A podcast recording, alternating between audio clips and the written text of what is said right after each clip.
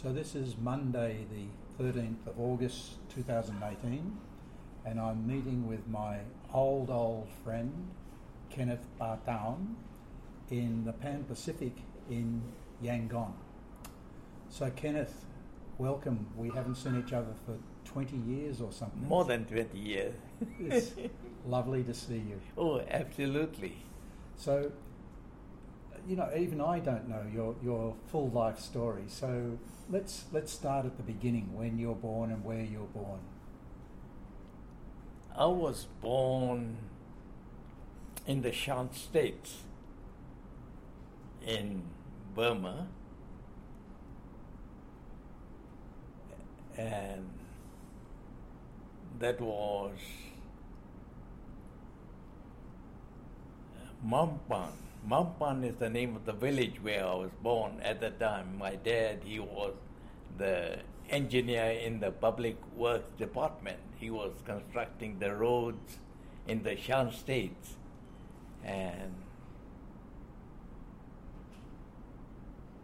what is it? 1931? Was it what? 1931. 1931, and you were born in a village. It's a village? Yes, village. You see, it's a village on the main road. You see, Mampan. That is southern Shan States, and there are hardly 20-30 houses. Wow. And how long did you stay there?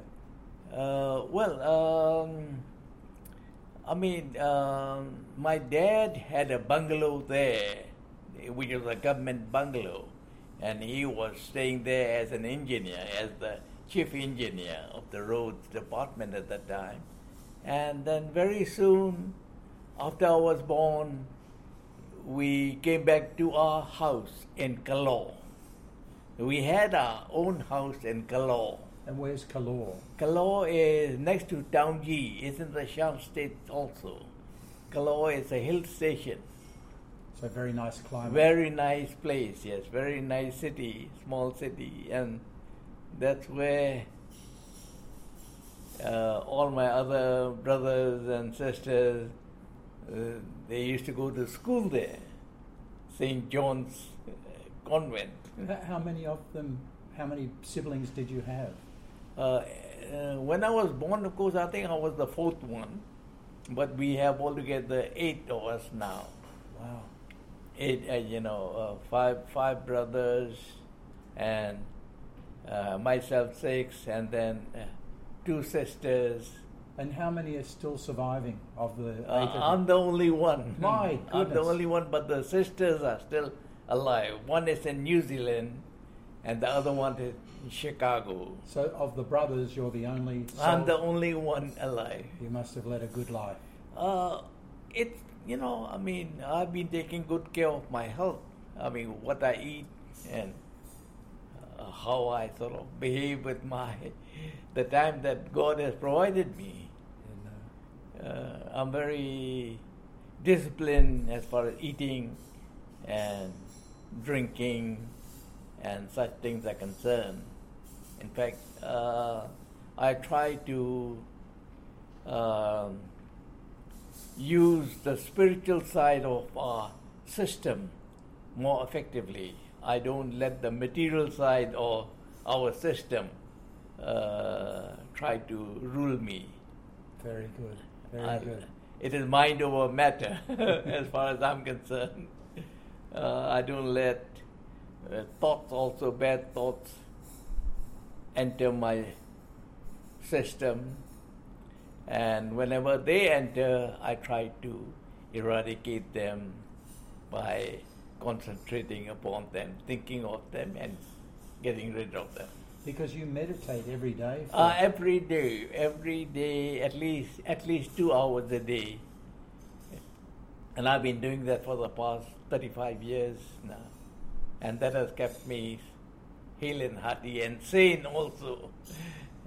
So basically, when you meditate, you sit there and try and remove all thoughts from your mind?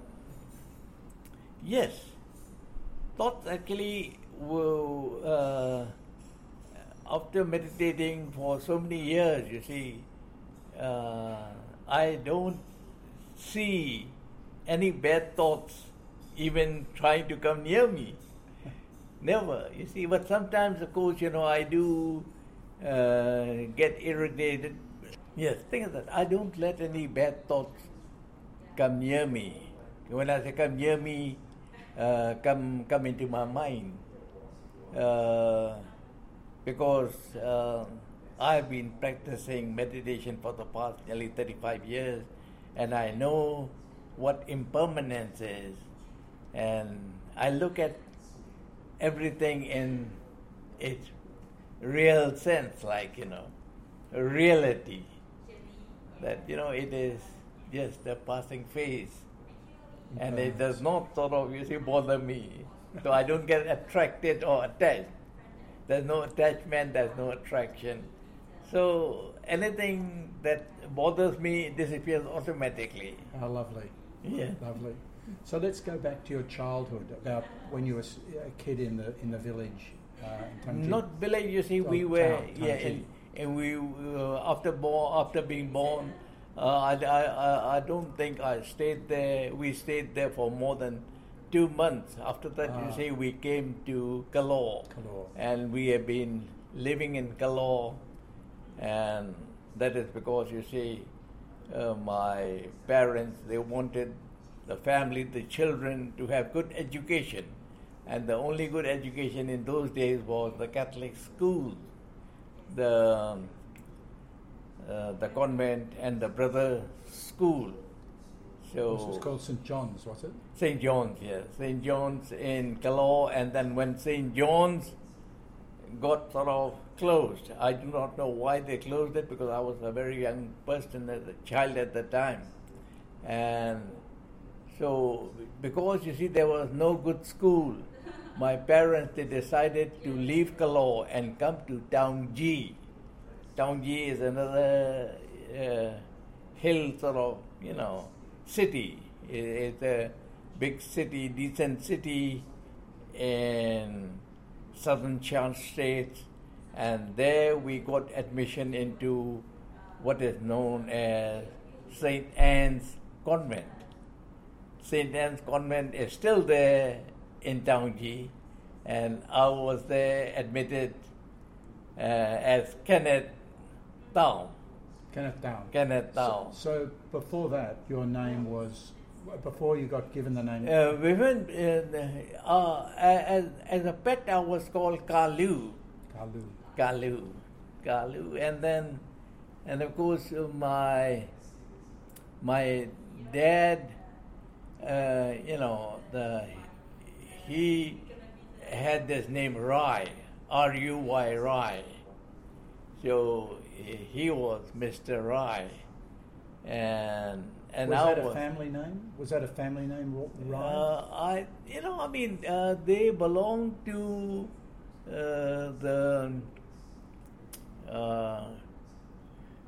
what they call it, you see, the name, you know, it has to do with the where you come from, or the profession, or what? No, not profession, you see, it's the dynasty, like, you know. Okay. You know, I mean, amongst the, because, you know, I mean, my father was Indian. Right. And my mother, of course, you see, was part Indian and part Shan. So I have got Indian blood and Shan blood in me. The Indian side, you see, my dad, his sort of family name, or what do you call it, you see, it is like a dynasty, you know. The name that, you know, comes down generation to generation. He was Rai. But he didn't pass that name on to you? No. So what, for example, what were your brothers called? Were they Taung as well?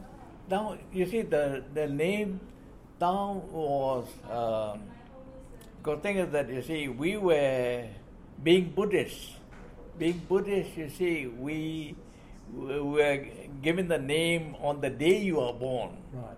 We don't have surnames. Correct.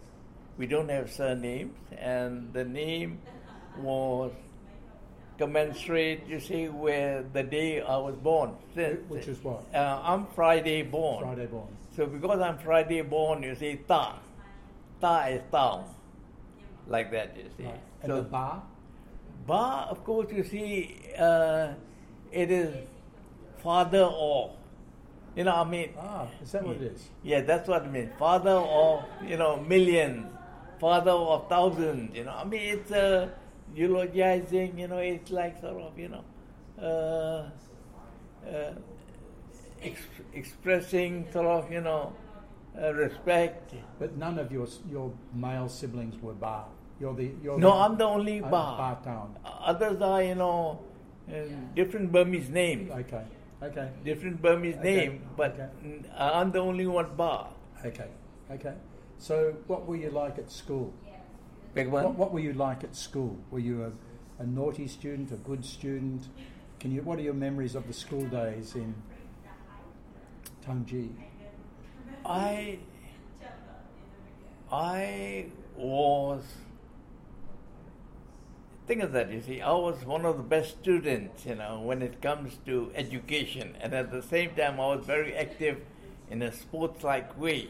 I used to do a lot of boxing, and I used to do a lot of soccer, football, play hockey, play cricket. I mean, I did everything, and I tried to excel in it. And as far as education is concerned, you see, I always used to be among the first 2, 3 in the class, always top of the class. And do you know why that is? Is that just inbuilt into you, or was your parents' influence, or what? Why? I think, you know, I mean, maybe I was influenced more by my father, and because he had passed out from Hewitt College in London, and he came out, you know, he with credit. He passed very high credit. So I do not know in the college whether they have first or second grade or what, but he was a very well-known student, and he passed out in engineering, civil engineering, from the Hewitt College in London. Wow. In those days. So he was sent from India to London to study? Or did actually, they have some royalty in them. But I don't claim it, you see. I don't claim it, and... From which state in India? Beg one? Do you know which state in India you came from, your father's family? You see, actually, they belong to... My father actually belongs to the princely state of Patiala.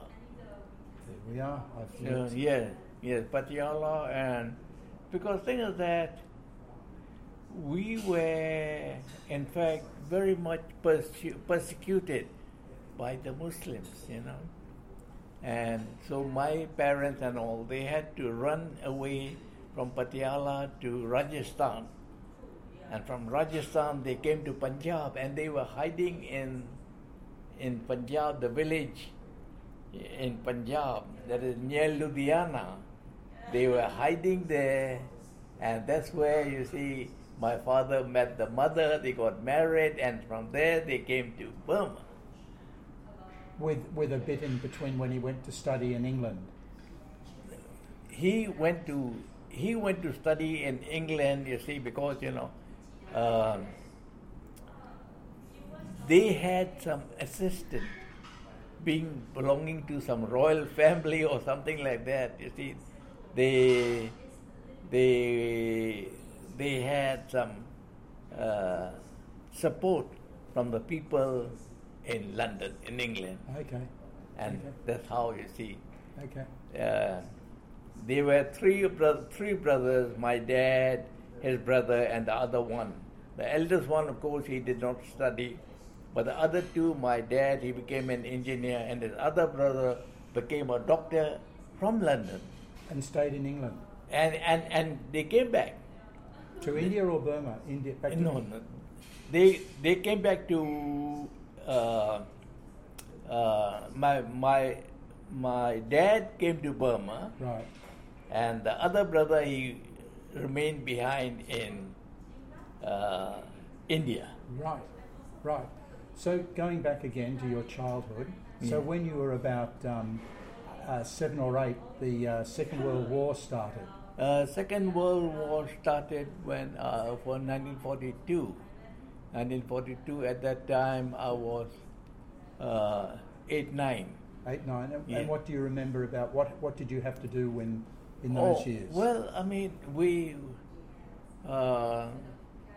I remember, you see, we going to the airport because thing is that my dad had got tickets to leave Burma and fly to India.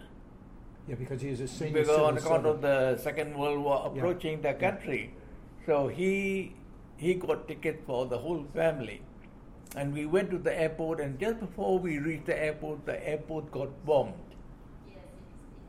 And the airport got bombed, and so we could not fly. And in fact, that airport closed away.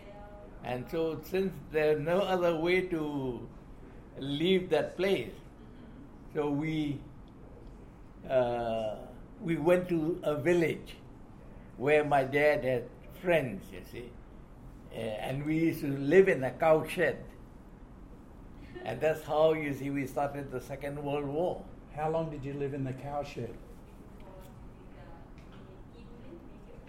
I mean, it was from cowshed to cowshed, but in between we did live in a small bungalow also, because the Japanese, you know, they wanted my dad to work for them, so he worked for the Japanese for a few months, and while he was working for the Japanese for a few months, they gave him a very good bungalow to live in, and we stayed there. I remember that. But after that, you see, with the intensive bombing and strafing, we decided that we will not live in any town or city. So we went back to the cowshed. We went into the... So most of the 4 years, the Second World War, we lived in the cowshed. And was the strafing or the bombing from the British or the Japanese or both? From the British? The British. Well, initially, of course, the first 1 month it was Japanese, but after that it was British. And so no education during that period? No education at all. Only thing is that my dad used to teach me mathematics. Which is one of your favourite? Yeah, it is one of my favourite subjects. And any of your siblings also have this desire to learn? Of your siblings, your brothers and sisters, were they also interested in education? Education in the sense means those who were elder than me, they, one was Jesse, he was elder than me, and then Xavier and George, they were working. Already working, okay. They were working, I mean, of course, you know, I mean, whatever work they could get. So they started working as railway line inspectors.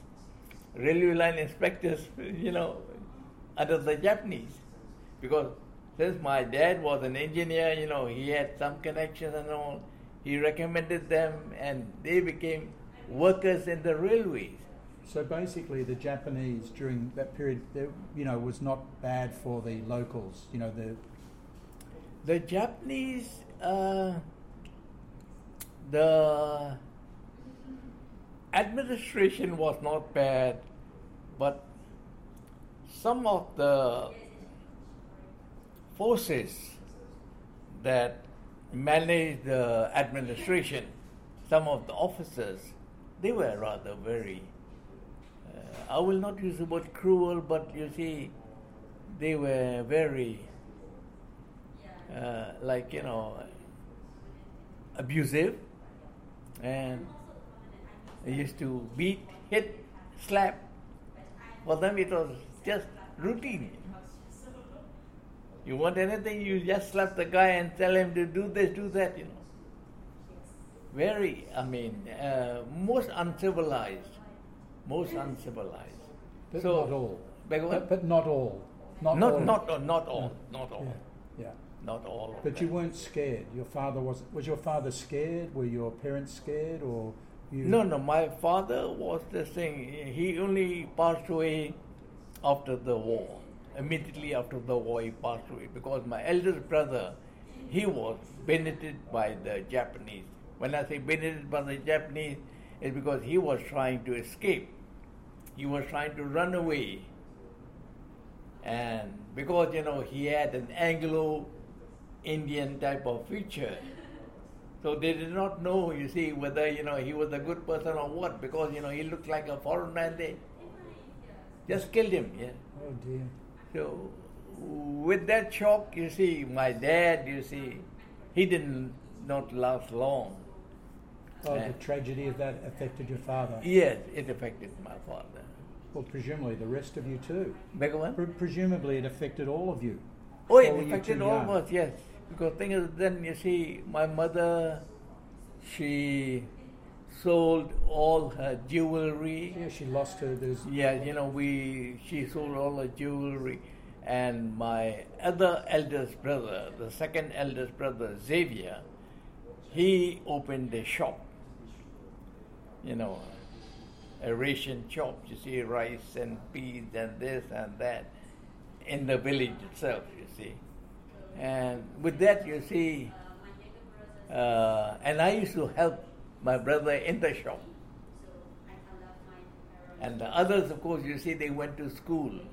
And of course, the convent and the brother's school, they helped us.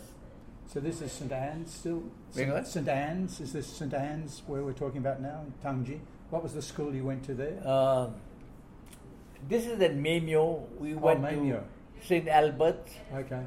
St. Albert's and then St. Joseph. My sisters and all, they went to St. Joseph. And thing is that, you see, they were kind. They did not take the full amount. Okay. You know, they gave us a special concession. Right.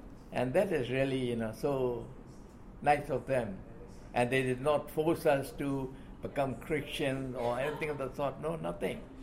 They were just kind to us because we were good and poor. Good and poor, right. And so towards the end of your schooling,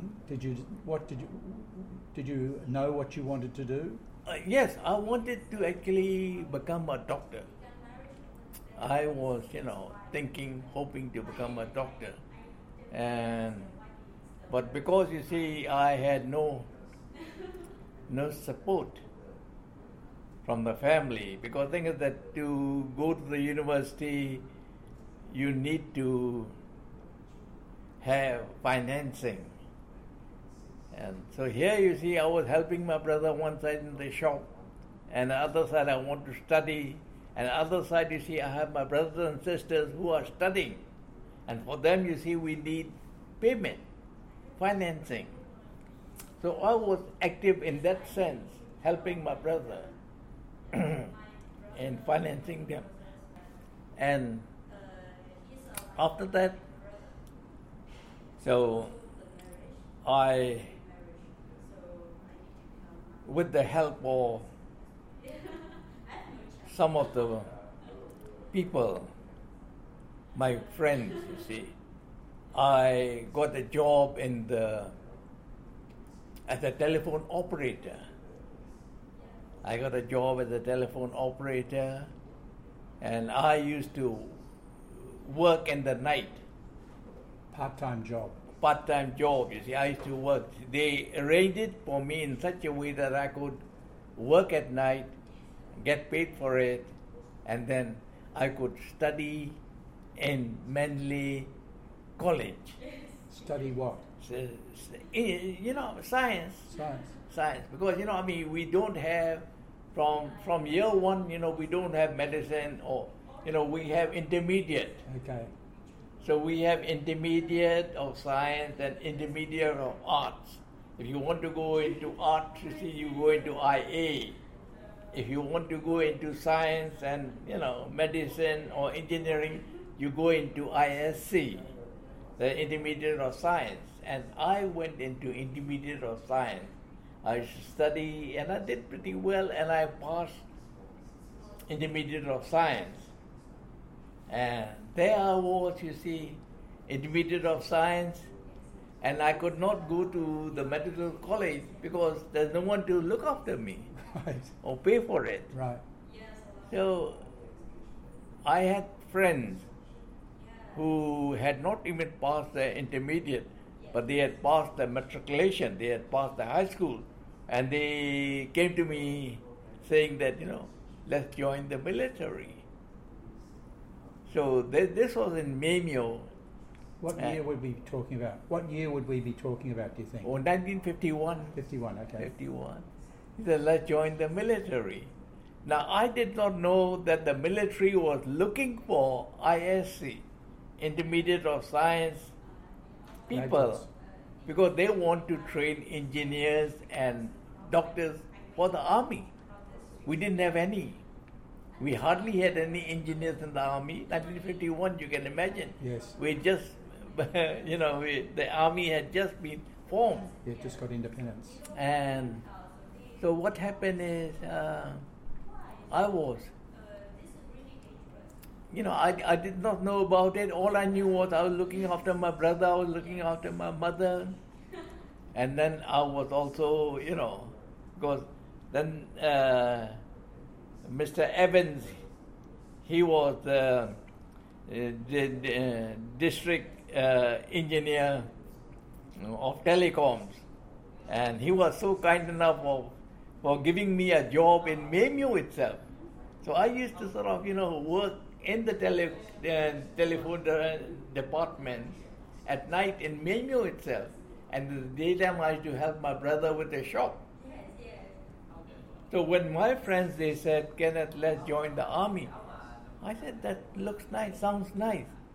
So we joined the army. We decided to join the army. And we had to go to Mandalay. From Maymyo to Mandalay is about 40 miles. We had to go there for the interview. And by chance, you know, I mean, it is not a routine. But thing is that during the interview, who happened to turn up was General Ne Win. Goodness gracious! You see, I mean, he normally does not go to all these places. He's head of the army, but I believe, you see, he was passing by. He was in that area, and he appeared while I was being interviewed. And I remember him asking me one question. And that question was a very funny question. He asked me, and this is in English, he asked me, you are, you know, fighting the enemy, and you have reached the place where the enemy is, and while you are about to get rid of the enemy in the last phase, and you get an order saying, stop everything and come back. Will you get rid of the enemy, or you will just come back? So I said, you know, an order is an order. So, since I've been ordered to come back, I said, you know, I have to come back. I'll stop everything. And somehow the other, he liked it and he remembered it. Because that was a very funny question. You're in the last stages of operation, you're about to get rid of the enemy, and at that time, you see, at the spur of the moment, you are told, ordered to come back immediately. So I say an order is an order, so I will listen to the order, I will obey the order. And he liked it. So I was... so you got into the army? I got into the army and we had to go to Mingaladon. Which is for just basic military... BATD, Burma Army Training Depot, BATD, which other people did not have to go, but I had to go. and some of my other friends also, they had to go.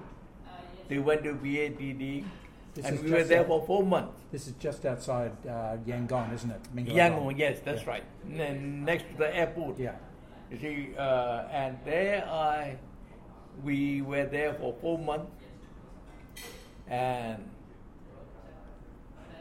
then it was end of the year 1951.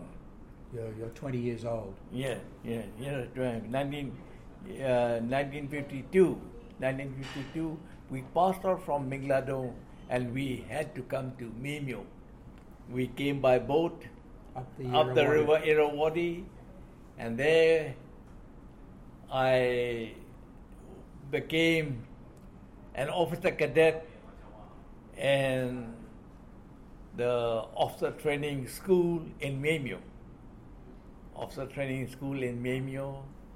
And we had to, and I passed out from the officer training school in Maymyo in August 20th, 1952. A few days' time. Yes.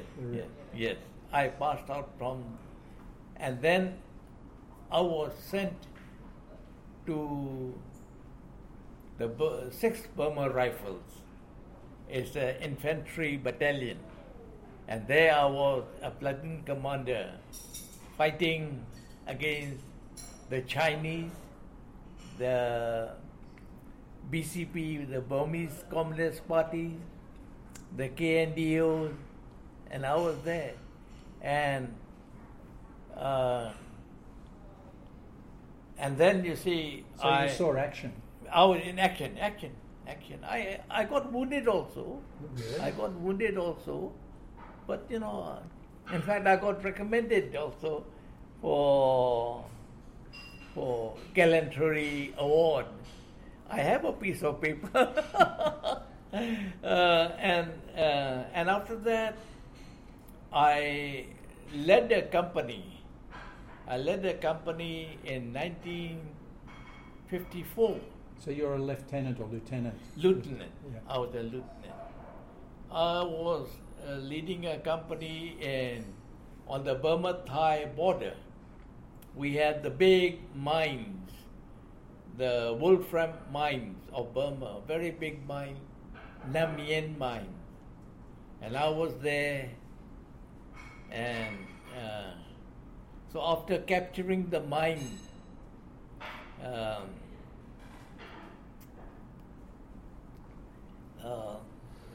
some of the senior officers, they came to see, how it's just on the border, and who was that person? Was Ne Win. As a general, at that time he came to see, and the only officer who was there to, capable to give him a salute, guard of honor salute. It was me, with my whole troops, lined up. She gave him, guard of honor salute, and as he was passing by, he looked at me and he said, he lifted his finger and he pointed the finger at me. And he said, "What are you doing here?" I said, "I'm enjoying." I use the word "I'm enjoying." So that night, at the guest night, when elderly people, they come, we have mess night, guest night. There, he called me and he said, "What are you doing here? Aren't you?" He remembered me because he's the one who asked me the question. So I just, I could not go into engineering or into this thing. I liked the army. I thought, I'm happy here. And he said, you should study more. That's all. He didn't say much. And after 1 week, After exactly 1 week, I got orders from Rangoon, the War Office, saying that Kenneth, come and report to the War Office in Rangoon. So within 10 days, you see, I had to go from the front line, I had to go to the War Office and report there that I'm back.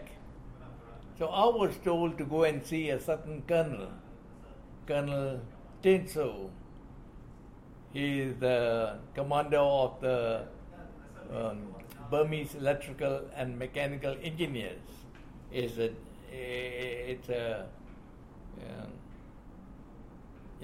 the army has, different, they have engineers, they have signals, they have medical.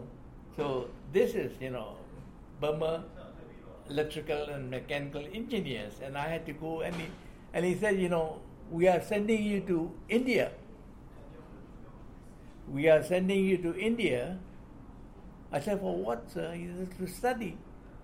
Do you know that you have been selected to go to India to study engineering degree? And that is in Pune, the College of Military Engineering in Pune. Outside of Bombay. And there, within a month I was there.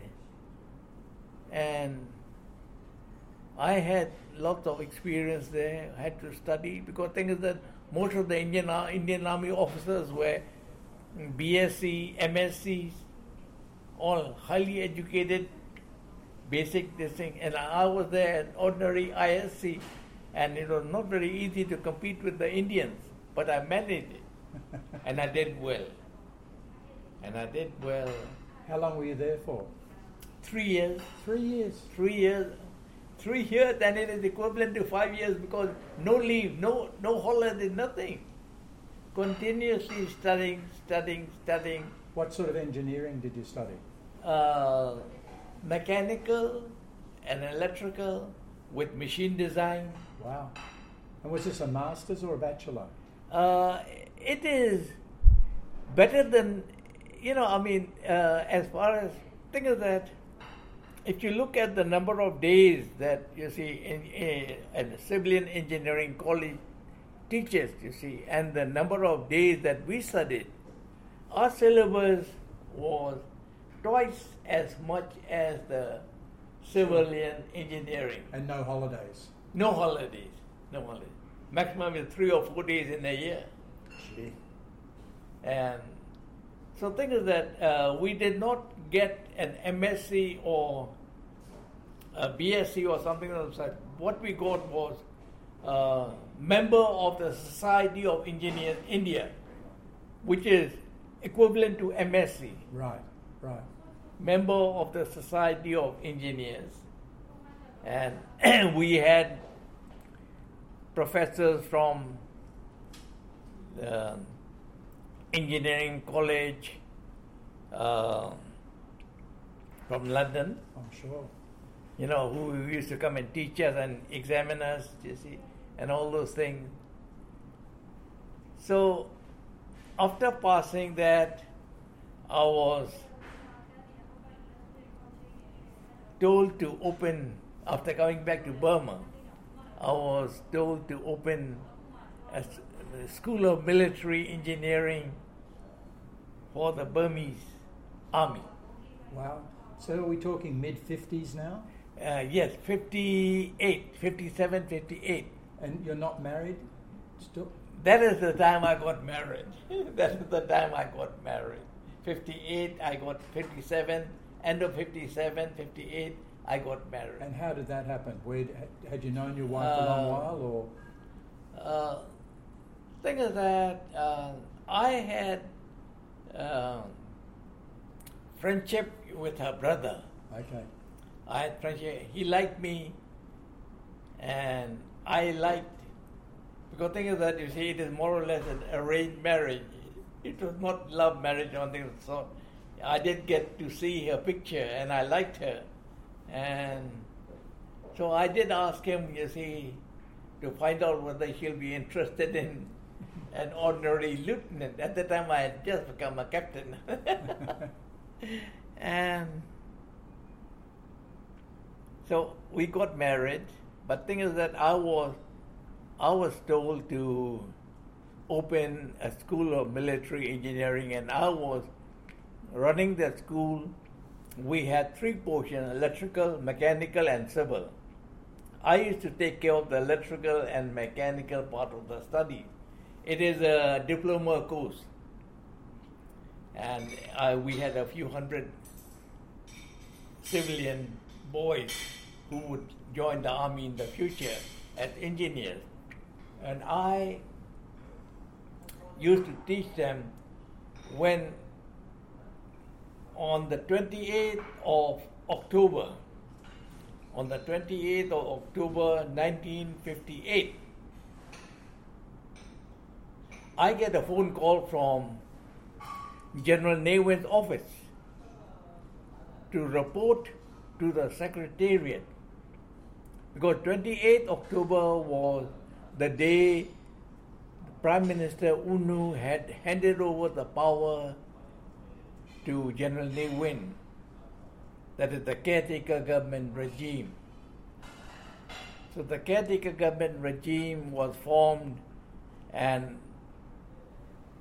some officers from the military, there were 6 officers who were seconded to the civilian government, that is to help General Ne Win in running this caretaker government regime.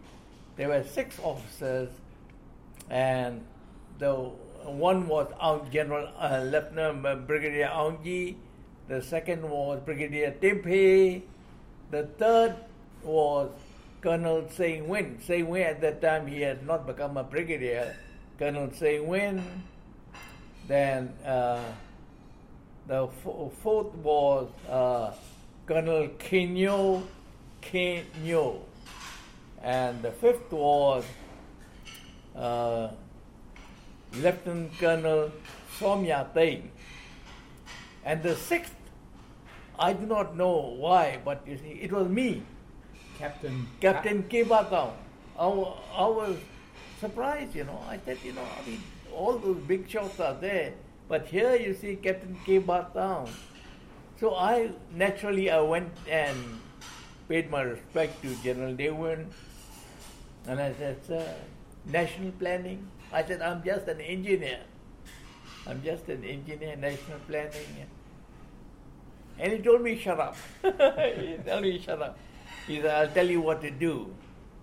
You go and take charge of your office. So I went to the Ministry of National Planning. The Secretary of the Ministry of National Planning was an elderly person, Ukhamong Ji, and he was very nice to me. He said, I'm a young boy compared to him. And he said, sir, he called me sir, be comfortable. We will discuss. So that's how, you see, I came into this thing, and then I started working very closely with General Ne Win. He was the Minister for National Planning. So, and he wanted me to be in his ministry. And the responsibility that was given to me was all the projects, engineering projects, procurement of engineering equipment, all procurement of engineering equipment, machine, has to be approved by me. I have to do research into it, look whether, you see, first of all, we have to see whether what they need, the various ministries and the government department or anyone, what they need is whether it is available locally to save money.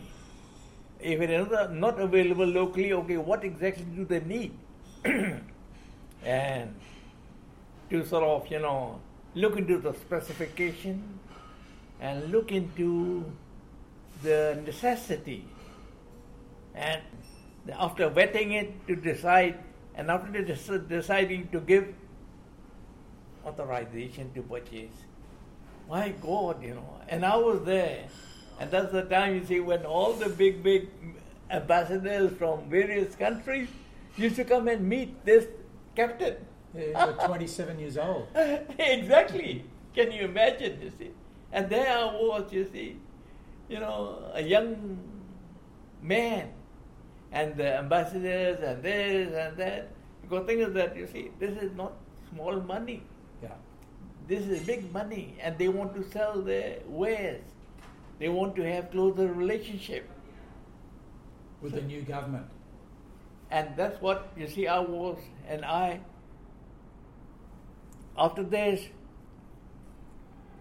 what happened is, I, after sort of, you know, fulfilling my duty here, once we handed over, General Ne Win handed over the power to UNU after the Catholic government regime task was done. He handed over the power to UNU, and I had to go back to the military to get my rank, because there in the civilian side, you see, I was just a captain. Yeah.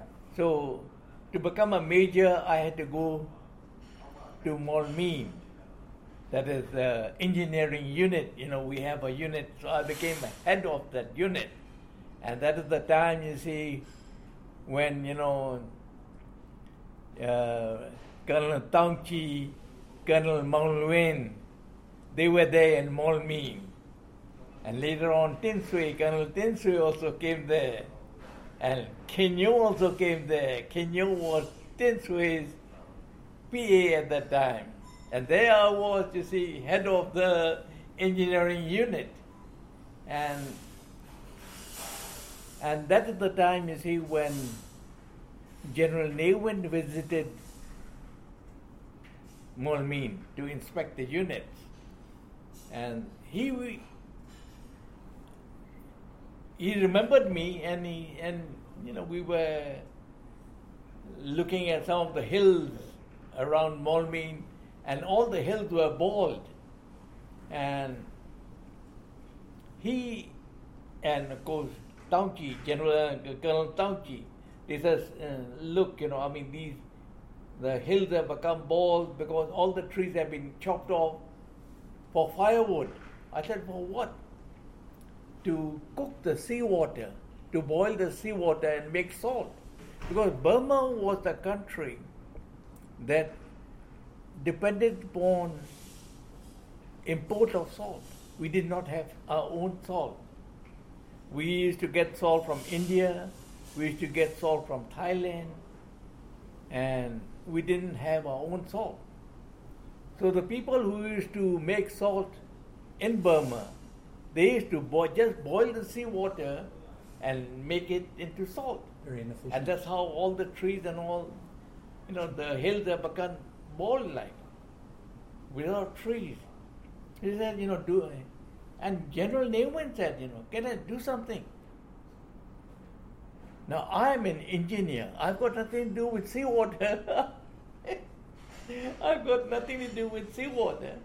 So Colonel Tongchi said, okay, we will see what we can do. So he told me to study the salt industry while I was commanding officer of the BEME. So what I did, I went to Chakmi. Chakmi is a village where people, they boil salt. They make salt. So I went there, and we have a research station, about 20 acres of land where the seawater is pumped on. And there, you see, I opened my office there in the salt field for nearly 3 months, and I learned what is the salt industry. And that's where I learned that, you know, you can evaporate the seawater in stages and it can become solar salt. But I did not know how to do it on a commercial multi-scale. So Colonel Tongchi and Colonel Maung Luen, they said, Kenneth, you go to India, so, and see how they do it. So I went with some of my boys. I went to Gujarat. And then the Tatars, you know, they had the salt field. So I went there to see how the salt water is pumped onto the land, and stages by stages, as the salt water becomes saltier, they, you know, I learned quite a good bit. And after that, I went to Thailand. There I was there for about 3-4 days. Then I said, yeah, we can do it. But thing is that Moulmein or Burma, you see, is a place where the rainfall is very high. So will it be possible to make solar salt? It is not easy to make solar salt with the rain. Yeah. Solar salt is made in Gujarat and all that, hardly any rain. In Thailand also, where they make the rainfall is less than half of that what we get here. And then I said, let me try it. So I tried it, and we managed to get, thus the quantity was less, but we produced solar salt. So Tongchi said, don't do it on 20 or 30 acres, let us do it on a bigger plot of land. So he gave me 700 acres in Sese. Sese is, you see, is a beach area, very beautiful beach area. So 700 acres he gave me. So with the help of the irrigation engineers, I designed, you know, with, you know, we got bulldozers and scrapers and all to level up, even up, you know, form salt field, and we made, you know, we pumped the seawater and by gravity, you know, fed them plot by plot, stage by stage. As the salinity came up, we shifted it to the next plot. Like that, you see, we started producing solar salt. And Ne Win was so pleased, you know. Ne Win was so pleased, he said, you know, you leave the army, you come to Rangoon. So I was posted to Rangoon. I became the Commissioner of Salt Industry. Commissioner of Salt Industry, and then 1960 would this be, or when would it? That was in 1964. 64. And are you then a major at that stage, or are you a major then, or are you captain still? I was senior major. Oh, okay. Senior major, and in fact, I was in the lineup for a bigger promotion, and. Then they, I had my own office and all, you know, my own thing, all over Burma. And then, so I added a few more thousand of acres, in Panga, that is near Sese, 1,000 acres there, then near Basin, 3,000 acres there. We started producing such a lot of salt, we did not know what to do with it. So Colonel Tongchi, he was at the time he became also the Minister for Agriculture and Forest. So I told him, sir, what will I do with the salt? There's no place to keep it. He said, give it over to the Trade Corporation number 2. So I told the Trade Corporation number 2 that I've been told to hand over the salt to you. They said, okay. So they had such a lot of salt on their hand that they reported, you know, that, you know, they didn't know what to do with the salt. So we started exporting salt. Peter. And so while the salt was going on, you see, I was told to also look after the pearl and fishery. I got an instruction from General Ne Win that I should also take care of the pearl and fishery. And pearl and fishery is a different organization altogether. fishing vessels and all. We, at that time, you know, we had captured a lot of Taiwanese fishing vessels. They used to come and poach in Burmese waters. And those fishing vessels were there. Confiscated. And you know, I mean, I do not know. They did not know how to use them. They did not know how to sort of, you see, organize this fisheries and pearls. And I was there in a dilemma because here, you see, I'm an engineer in charge of the salt. Okay, we have plenty of salt now, but now I have to take care of the fishing vessels, the fishing, you know. I had to reorganize the pearl and fishery. And while I was reorganizing the pearl and fishery, General Ne Win told me to look after the Rangoon Zoological Garden. So I became the chairman of Rangoon, a young boy. I was, you know, chairman of Rangoon Zoological Garden. Did you see him regularly? Did you see General Ne Win regularly? Yes. In that period? Yes, yes. Because the thing is that later on, you see, whatever he wanted to do something, he used to call me and, you know, because I used to read a lot and I could sort of, if he asked me a question, I did not hum and haw. I told him what I thought was what. Nothing to please him or to this thing. And he liked that. And he always had me with him at least once a week. Could you argue with him? Or was it... Yes, I did. I did argue with him a couple of times, and though, of course, you know, he sniffed at me, but, you know, he told his daughter, you know, he's the only one who dares to tell me what is what. So I took that as a positive sign, but I did not argue with him anymore. But I did sort of guide him. And that's why the Rohingyas also, you see, I used to... There are many things, you know, I would like to sort of, you know, tell you, because the thing is that I did the pearl and fishery while looking after the salt. He wanted me to look after the livestock.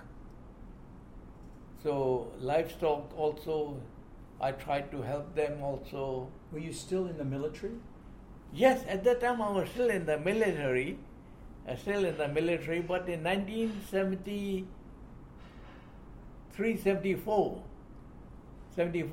you know, we were told that, you know, to take off your uniform and to join the civil side. And were you happy to do that? I was not happy, but I was told that, you know, we have to do it as a responsibility, duty towards the state. I said, yes, you know, since you order me, I will have to obey. So we were made to sort of, you know, take away our uniform, become civilians, and then we organized the pearl and fishery, giving them incentives, because no one was giving them. If they catch 100 kilos of fish, 10 charts. If they capture 1,000 kilos of fish, 10 charts. I said, no. I said, you know, we should give incentive. Right. If you catch more, you get more. Which wasn't a socialist idea. So, I mean, but there's a not socialist idea, you see. And that's why, you see, the people from the Burmese way to socialism, they became anti-Kenneth. They didn't like it. But some of the officers in the Burmese Socialist Party, they supported me. But that also must have, the fact that you became close to Ne Win must have created jealousy and enemies too. You see, that is what, you know, because the thing is that we do have, because... this is my view, you know, because Ne Win, though, of course, you know, he was a learned person in his way, and he wanted to do good for the country, But he was regarded as a dictator. He was sort of regarded as a dictator, and for a dictator to be able to, you know, do things, you know, he needs what is known as henchmen. A dictator can only be powerful or successful if he has good, reliable henchmen. Now what happened is, because you see, General Ne Win used to discuss with me, and he used to take my ideas, and the henchmen, that is the intelligence people, the senior intelligence people, they told me not once but many times that, Kenneth, you know, they have a responsibility to look after General Ne Win. So please come and tell us what he tells you. And there General Ne Win tells me, one-on-one, where I'm with him every week. And he tells me, Kenneth, he says, what I'm telling you is in between you and me. I said, between you and me? Don't share it with anyone. Now what can I do? Here is the president and the head of the country telling me not to tell anyone. There the henchmen, the head of the henchmen, the intelligence bureau. The spooks. Yeah, exactly. Telling me that, you know, to share everything. And so what happened, you see, there was open enmity. I did not become enemies of anyone, but they started disliking me, hitting me. And after, you know, we succeeded in the pearl industry, oh my God, you know. In fact, Dr. Sato from Japan, he's a pearl expert in Japan. He told me, he said, Mr. K. Bataung-san, he said, you know, your pearl industry is the best in the world. Now, this is Dr. Sato, Mikimoto Pearl people, wow, telling me that mine is the best in the whole world. And there you see, you know, and we produce such a lot of pearl. And we are still producing that. We're still producing that. And they did not, you know, because they were not interested in the development of the economy or the administration. They were more or less interested in their own position, and, you know, what they could derive, what they could get out of it. So what happened then? Well, for no rhyme or reason, you see, I had to go to Moscow. That is the insane jail. So they trumped up a charge. They trumped up a charge. Trumped up. You see, there's a very, everyone knows, you know, because the thing is that we had called for tenders to buy fishing vessels, and the loan was provided to us by the Asian Development Bank. This is known as a soft loan, no interest, and it is a US dollar loan. So the countries that are under ADB, you know, they can sort of participate in the tender, offer the boats that they will provide us.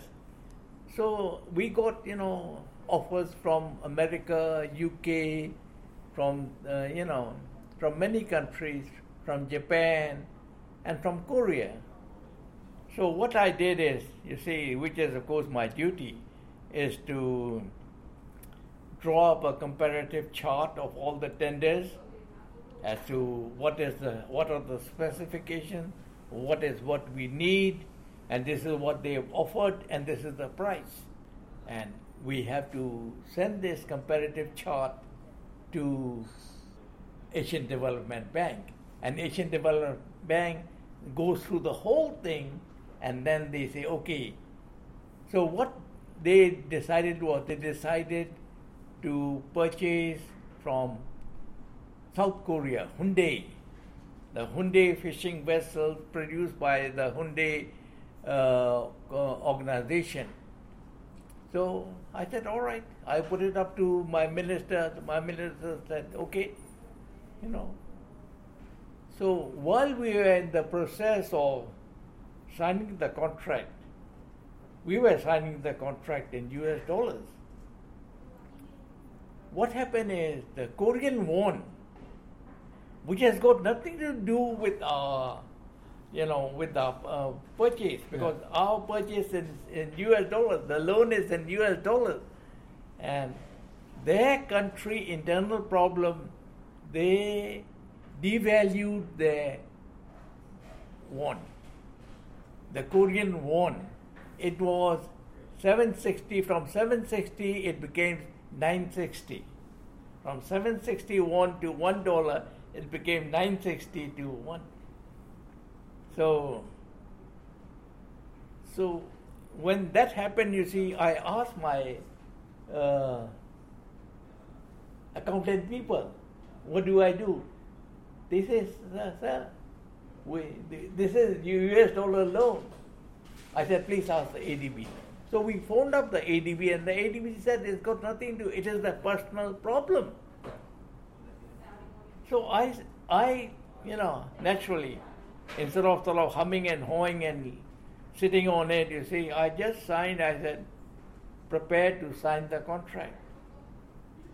So we had only signed the contract, and no order had been sort of handed over or anything.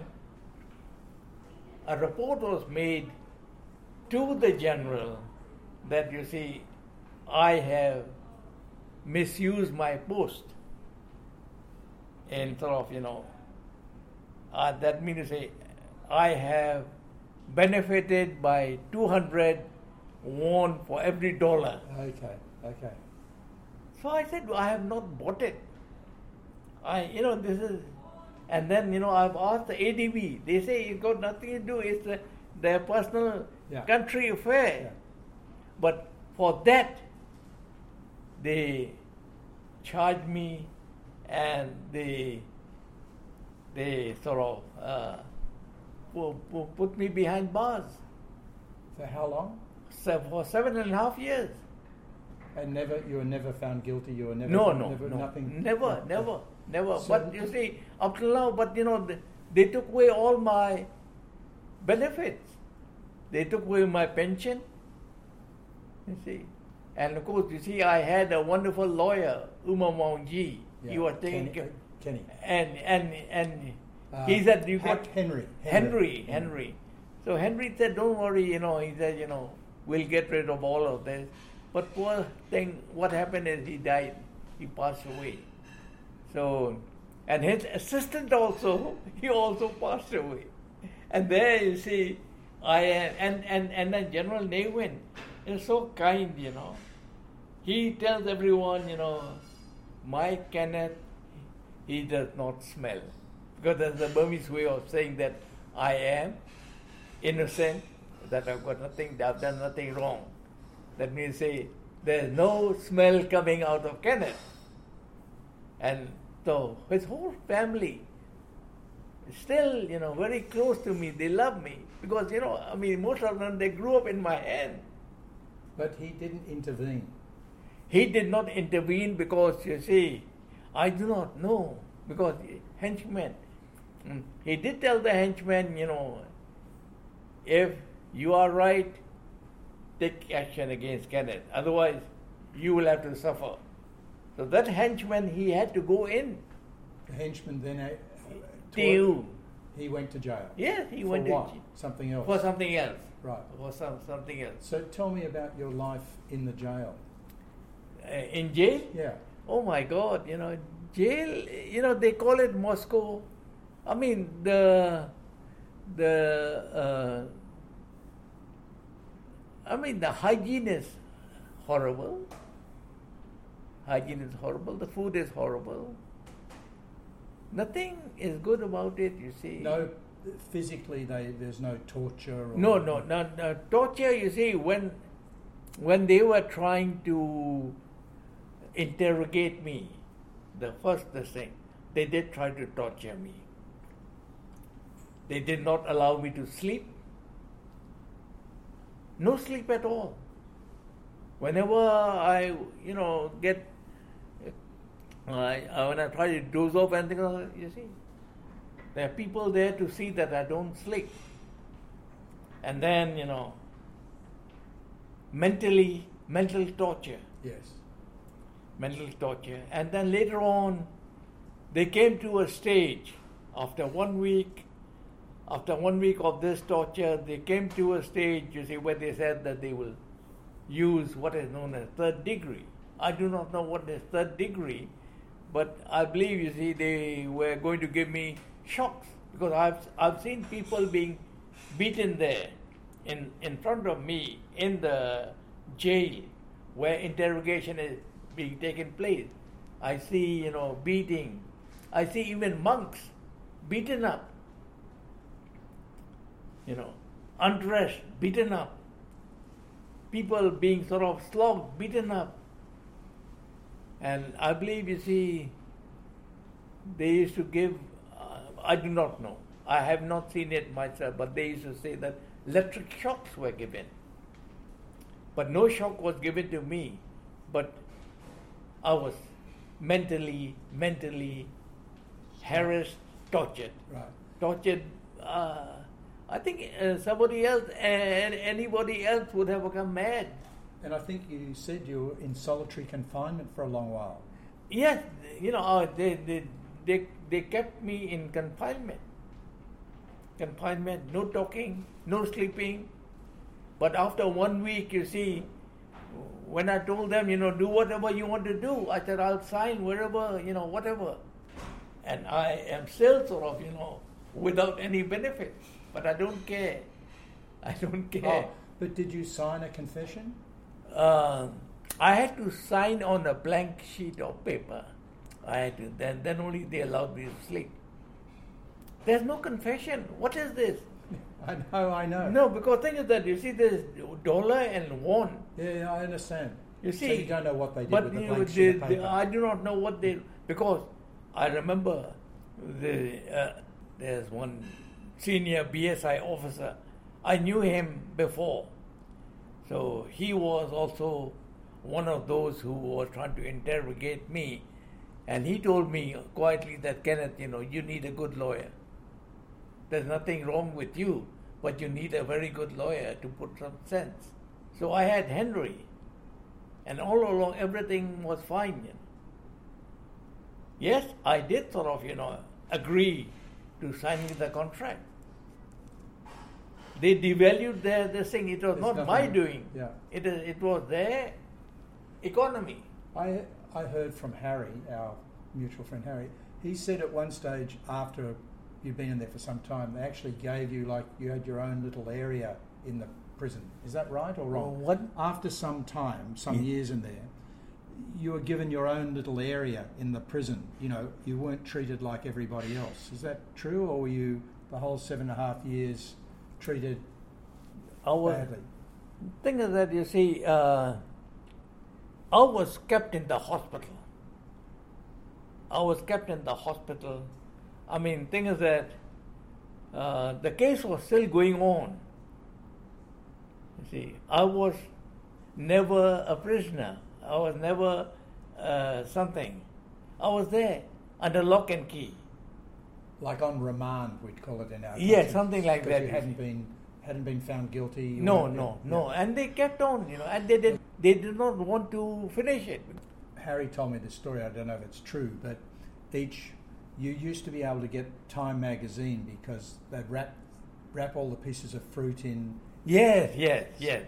I mean, they did not allow me to read anything. But Harry, he was very innovative, The, one apple, so half a magazine. So he would buy the magazine, the current magazine, in English, which they couldn't read. Yes. And then he'd wrap different pieces of fruit in them, so you could open it up. I could read that there. That's what I mean, think innovation, They helped me with that. Okay, so you were able to read Time magazine, but it was really just the length of time you were in there in the end, that your family was outside, you had no pension. It was a very difficult time for your family. Very, very. There is another story, I don't know whether it's true, about that period. Yes. That people worked out that there's a way to free you, that you could have escaped. Yes, then there was, when I was in the hospital, there's a place that is known as the guard ward, where prisoners or, those who are undergoing trial and all are given medical treatment. And I was there for some time, and there were some friends of mine who wanted to sort of hijack me, take me out of that place, and they in fact had the boat and all ready. Yeah, the underground route to get out of... Yes, Burma. No, I mean, they were just going to put me onto a vessel, and that vessel would have taken me to Malaysia or to Thailand. They had arranged everything.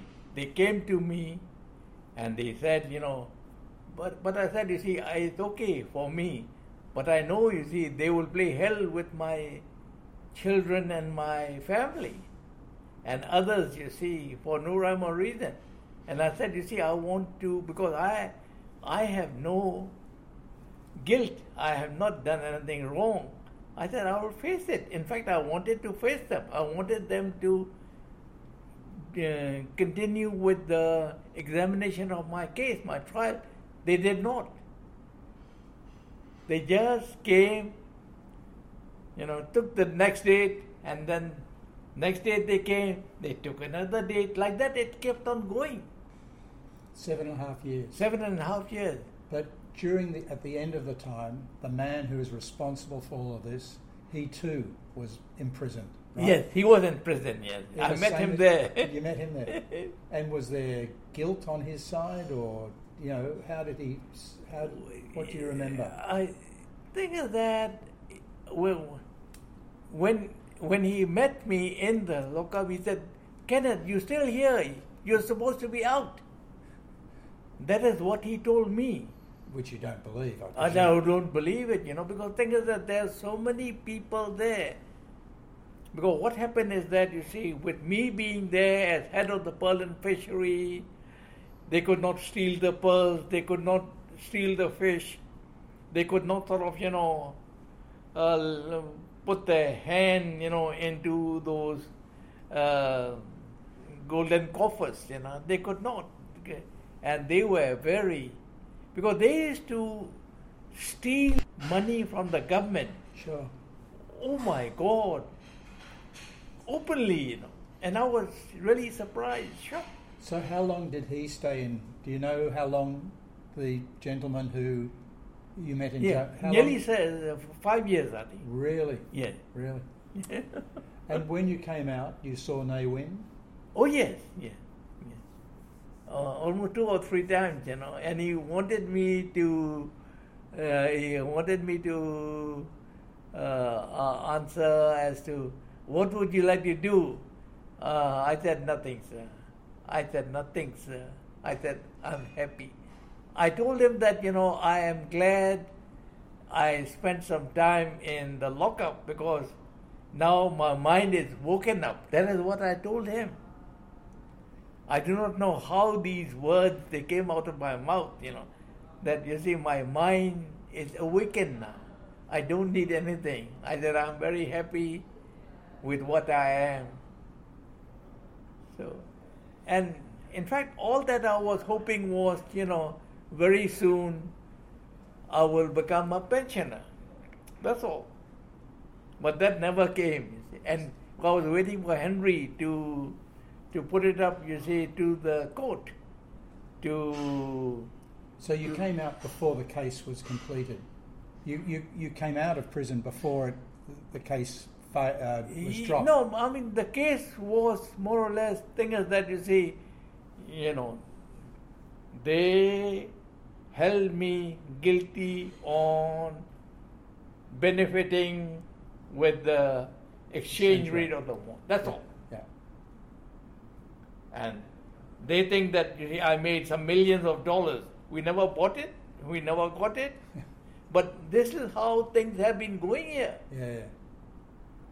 Not only me, there are others also, for no rhyme or reason.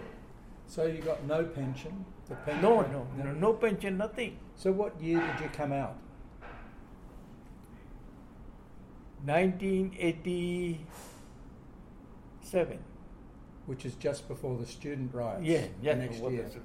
Yeah. So yeah, I met you. Obviously, it was after you came out. It might have been exactly. 1990 or something like that. Right. That's right. That's right, Peter. That's right. But then you went into business. You were successful in business. Oh no! I mean,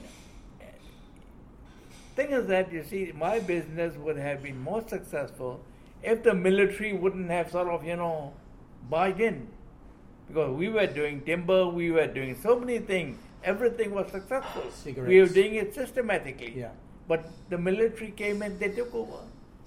Yeah, a sign that certainly Ne Win was well disposed to you. I mean, you went into business with one of the son-in-law, correct? Is or Win. You see, because I'm the one who designed and started this Polo 9 cigarette. He was there, Teng Wen, Mr. Kim, Uteng Thon. You see, for five of us, you see, we started this. And I'm the one who designed it. I'm the one who gave the name. It was very popular. It was popular, and it would have sort of, but again, it was so difficult to get the tobacco, this and that, and every move that we tried to sort of make, there was something or the other being sort of put in like an impediment coming in. And they did not allow us to succeed. So as a result of all of that, you got fed up, as it were, and you got fed up with the way it was going. Oh, no, we thing is that then, you see, then what happened is the politics started, you see. That is the time, you see, when, NLD, this, that, and then I had this Ulwin, who was who became the general secretary of NLD, and he could see people were still very jealous and afraid of me, and he told me, Kenneth, back up. He told me that, Kenneth, if you continue here, they'll keep on harassing you. And I was being harassed through and through, one way or the other. Things like, if I want to do something, they want to come and, put a brick. Is this still MI, still military intelligence causing these problems, or it's just the military not liking competition? The military organization is still. Think of that. From where does the military wield the power? Information, and the information they get is from the intelligence. They have, various ranges, various levels. He had his own group. They removed it, but they had the other groups. If they have one group, they have another one counter, and then they have the counter, like that, you see. No trust of anyone. No trust in anyone. So you moved to America? I moved to the United States. Where your daughter... With my daughter, yeah. And you remained there for... That's why I haven't seen you for so long. Yes, I was there only. I was taking care of them. How many years did... More than 10. How many years were you in America? 10? You came back... Nearly 20 years. Nearly 20 years. That's why I haven't seen you for a time. The thing is that, I used to come back, and then go back again, come, go back again. And now you're back. Now I'm back. Back for good. Back for good, yes. So, came back in 2017, last year or this year? 2018? I did come 2016, but then I came back this year. This year.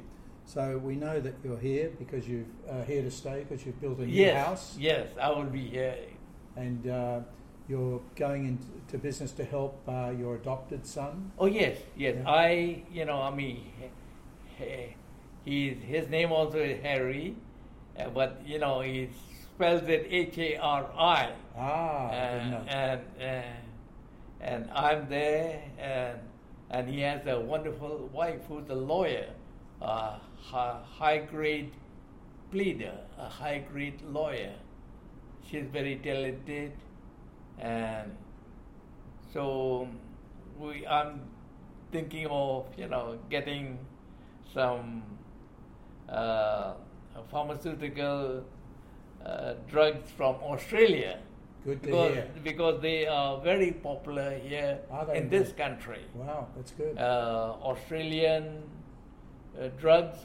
So I am trying to... I did tell Christopher Lamb about it, and Christopher Lamb said, yes, I should go and speak to the Australian Myanmar Chamber of Commerce and Industry people. I said, I will do that. You see, first of all, let me, you know, because I've built a new house. And when I move into that house, you see, I've already built a small shop in front of my house where I hope to display my pharmaceutical stuff from Australia. And the name that my son Harry has suggested is My Oz Pharmacy. I said, why Oz? He said, Dad, you know, that is Australian. You know, Kenneth, one wonderful thing about people like you, which is an example for all of us, is that, you know, you've got to stay interested in life and what's to do. Here you are at 87 years old, full of life. You're planning new ventures. Yes. You know, it's just wonderful to see. And look, we could chat for hours and hours and hours. Yes. And I'd just like to thank you so much for spending time with me now. And I look forward to spending lots more with you in the future days. Thank you. Peter, there's no anger in me. And that's the beauty of it. The beauty of, you know, being there in the jail with the monks, poor good monks, is I learned how to get rid of my anger. And I'm going to make use of that in doing good for whatever I can. Thank you, Kenneth. Thank you. Thank you, Peter. Thank you very much.